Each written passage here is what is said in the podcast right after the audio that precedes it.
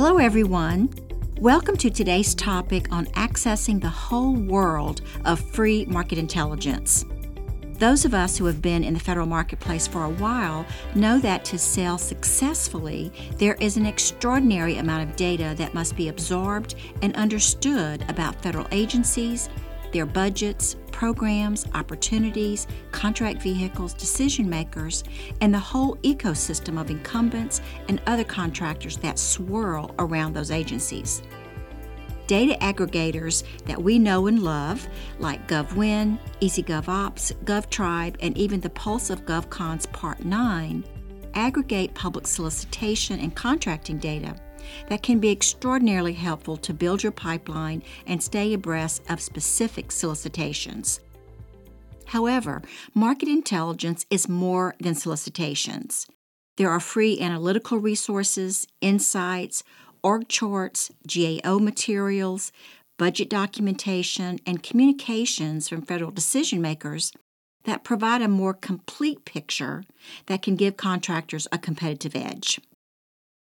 To help explore this important topic, I reached out to Lisa Mundt, co founder of the Pulse of GovCon. Welcome, Lisa. Hello, Shirley. Thank you for having me today. Well, it's a pleasure having you. I only briefly introduced you to our audience, Lisa. Please tell us a little more about yourself, your co founder, and your company. Certainly. My name is Lisa Shea Mundt, and I'm the co founder of the Pulse of GovCon. The Pulse is a government contracting research and advisory firm that specializes in federal contract data. My co-founder, Amber Hart and I each have 12 years experience in GovCon and have worked all aspects of the business development acquisition lifecycle, from opportunity identification through capture, proposal management, and orals coaching. That is excellent experience. Let's begin our discussion with some definitions. How would you describe federal market intelligence? Great question. To me, market intelligence is any piece of information that empowers a government contractor to pursue an opportunity, whether that opportunity is a contract or a relationship. Market intelligence data points are the puzzle pieces that a contractor needs to be informed before starting the arduous task of capturing work with the federal government. We at the Pulse like to say it's not enough to send a CO a notice with intent to bid.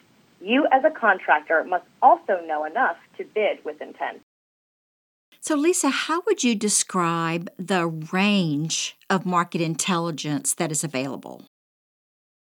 The range of available market intelligence is staggering and varies widely from the content produced by the federal agencies themselves down to legislative context and competitive analysis. So let's drill down on some of these. What are the channels and mechanisms that agencies use to communicate contracting opportunities to industry? Honestly, Shirley, there are so many channels that it's dizzying. And it's the reason commercial firms exist to try to streamline and simplify the process. At our last count, we've identified approximately 90 .gov websites that contain pertinent contracting information. There are, of course, the usual offenders, so to speak, such as SAM.gov, Challenge.gov, and Grants.gov.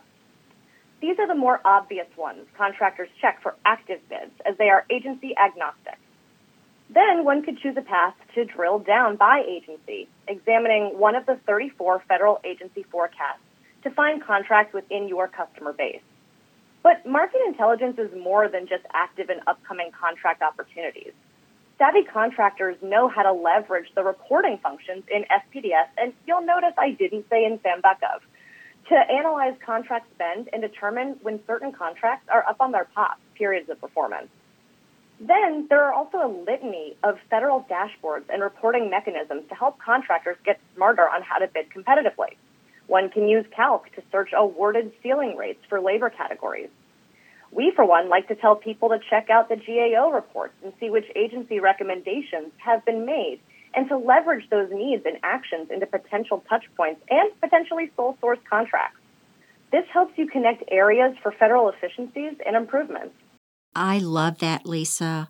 I advise my clients to get way out in front of solicitations, well before requests for informations, RFIs, or sources sought notifications, SSNs, have been posted to give contracting offices and program managers innovative ideas on how to address their issues and solve problems. That's how to sell to the federal government and shape upcoming procurements. Can you give me an example of how companies have used this data? Sure. A great example really is using GAO reports. So, the GAO is the U.S. Government Accountability Office, and they provide nonpartisan information that can be used to improve government and save taxpayer money. Their website has a publicly available recommendations database that identifies areas of needs and concern for each federal agency. So the contractors can use this to identify customer pain points and see where their leadership may put the pressure on new initiatives. And what about information that is available via social media? Uh, don't even get me started on how many methods of what I call quasi social media communication there are out there. GSA Interact, DHMS Hive, DLA DIBBS, JAIC Tradewind, the Defense SBIR and STTR Innovation Portal, or DSIP, and they're all communicating particular needs and providing contract status and updates. There's a common myth that government decision makers and influencers are not on social media. What, what is your response to that? My response to that is a flippant, that is so 2016 because OPM put out new guidelines by way of a social media policy in 2017 that opens up the government's ability to leverage social media in an official and unofficial capacity. So if you're not following your customers on social media like LinkedIn or Twitter, then you are missing information. Lisa, I encourage my clients to not only follow individuals and agencies, but to like, retweet, and comment on their post. Would you agree with that? Yes, absolutely. Those are methods of engagement that will get you noticed by your customers. And after a while, your name will be associated with meaningful engagement and your customers will be aware of your existence. Yep, they'll remember you. So, how do companies keep up with all of that information? Well, the good news is that most contractors don't need to keep up with all information. Since companies tend to work by agency portfolio, they only tend to concern themselves with the information sources most relevant to their customers, though even that can be jarring. To hold onto this relevant information, many companies utilize CRM tools that help them track information through their sales cycles. However, small companies may take a less technical approach and house just personal knowledge management repositories by their sales lead. What specific information should contractors tune into? Contractors need to be aware of contract status and timing, yes, but they also need to be attuned to decipher a customer's needs, wants, and biases through their gathered market intelligence. For example, by reading congressional budgetary documentation, a contractor can be in tune with upcoming federal initiatives and mandates. We recommend monitoring publicly available congressional documents to include the White House, Office of Management and Budget, or OMB, and Office of Federal Procurement Policy, OFPP, memos to stay ahead of the curve. They can sense what scope trends are going to have funding versus which products or services are not being made a priority. Can you give us a recent example of that? Sure. Actually, in the FY22 agency budget request for USDA, we went through and identified some key focus areas of broadband access, access to clean energy, and safe drinking water and wastewater infrastructure to rural communities. So, by examining what money was being allocated per those initiatives, a government contractor can ascertain projects that will be of high priority in that year. Excellent. Lisa, we need to take a break. I'm talking to Lisa Mundt, co founder of the Pulse of GovCon, about the plethora of market intelligence available to contractors and how to leverage it. When we come back, we'll talk about industry best practices. Stay with us, we'll be right back.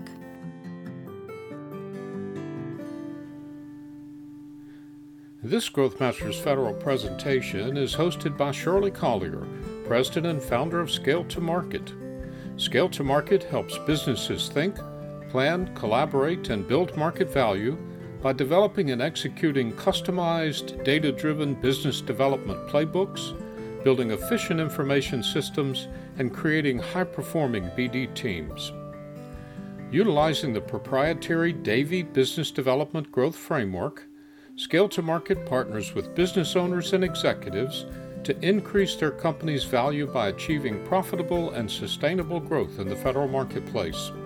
Email Shirley at scollier at scaletomarket.com to learn more about the Davy Growth Framework and how it can be instrumental in helping grow your federal contracting business. Back now to Shirley's conversation with Lisa Mundt, co founder of the Pulse of GovCon, as they discuss accessing, understanding, and leveraging market intelligence.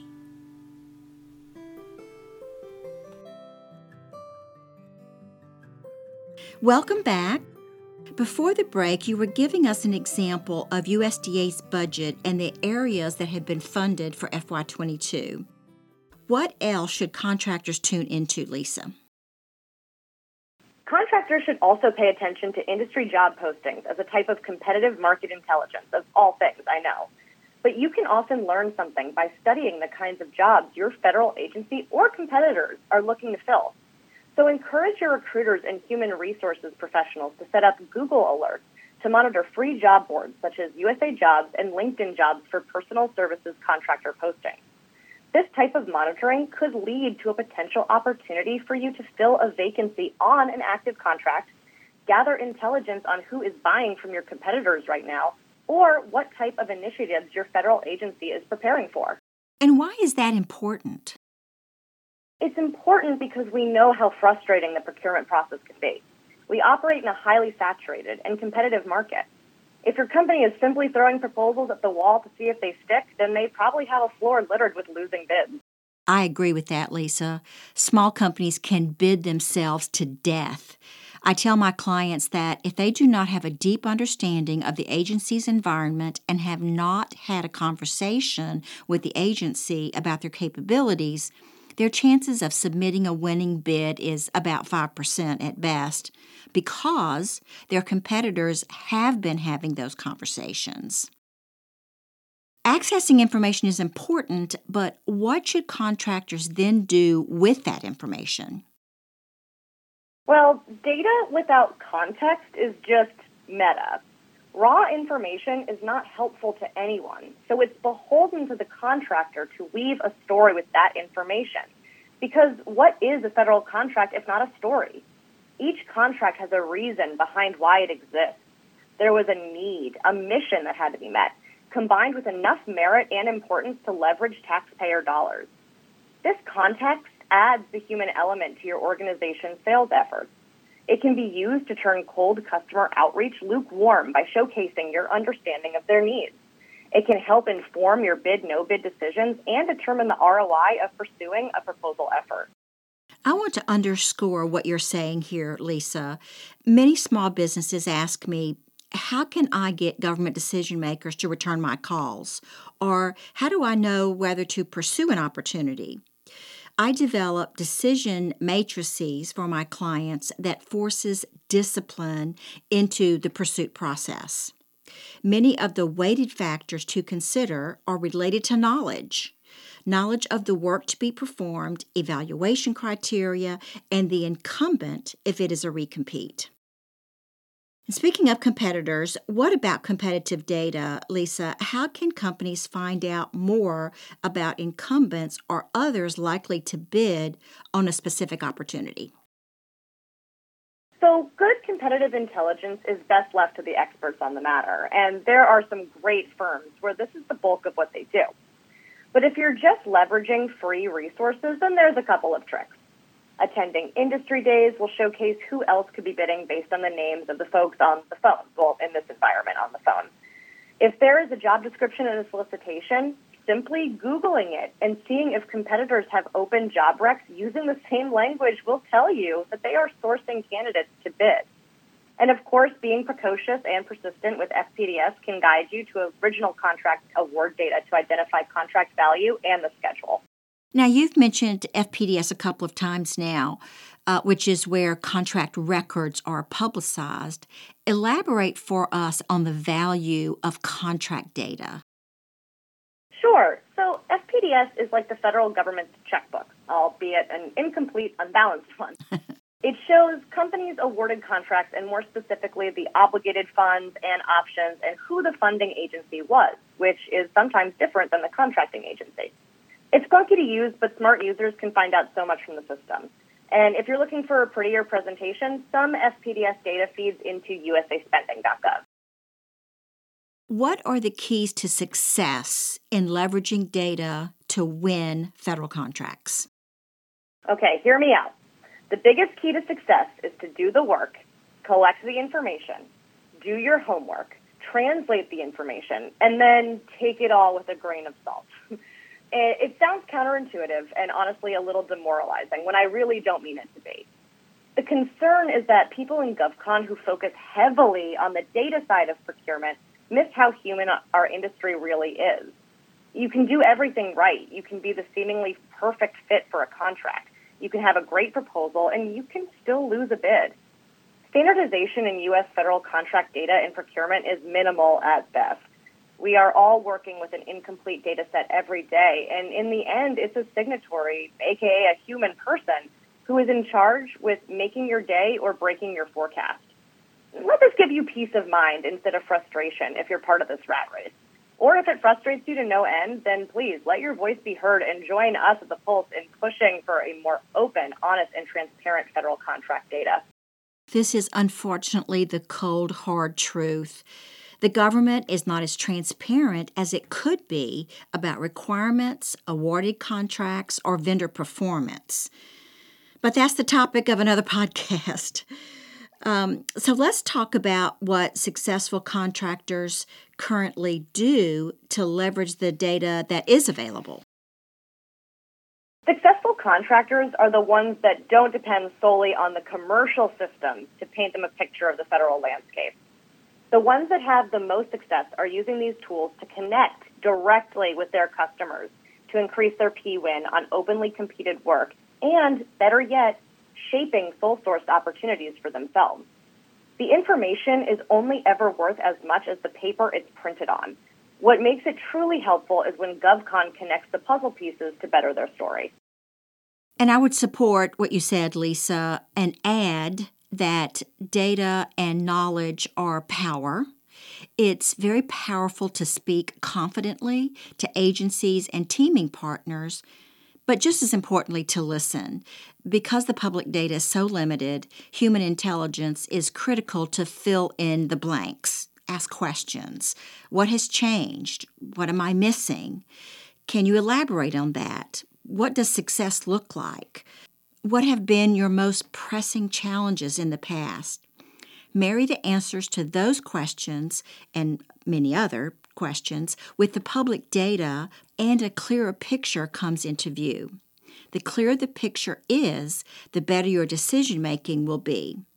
And with better decisions comes growth and profits. Do you agree, Lisa? Absolutely. As I said before, we all know it's not enough to throw a bid at the wall and see if it sticks because the bid and proposal process takes time, energy, and money, which is why all of this pre work is all the more imperative. Lisa, as we wrap up here, you have been very good about not mentioning the specific products and services your company provides, but I want to give you that opportunity. How do you help government contractors access, understand, and act upon all of this important public data we have been discussing? Sure, um, and that's on me. You know, as a salesperson, I always forget to sell the services we provide. Uh, but the Pulse was developed specifically to provide contextualization to government contracting data. And we like to say we put the human element back into GovCon. So our company offers consulting for BD, capture, and proposal management, as well as a business intelligence platform filled with pertinent GovCon reports and tools, and also industry specific training. Excellent. Any final thoughts or advice for our audience? My final thought is that contracting with the federal government can feel like an endlessly complicated game of hide and seek with data to be found in all too many different places. My advice is to really focus your sights only to that which applies to your company and furthermore empowers your long term strategic goals. Lisa, thank you so much for sharing your insights with our audience today. It's been my pleasure, Shirley. Thank you. Folks, if you would like to get in touch with Lisa, she can be reached at lisa.s.mundt, and her last name is spelled M U N D T, at pulsegovcon.com. Or you can reach out to us here at Scale to Market, and we'll make sure you're connected. This is Shirley Collier, President of Scale to Market and host of the Growth Masters Federal Podcast, signing off for now.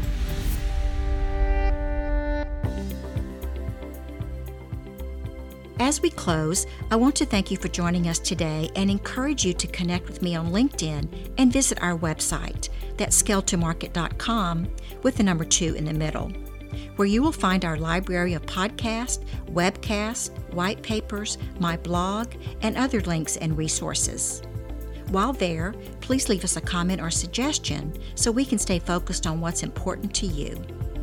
We'll see you next time.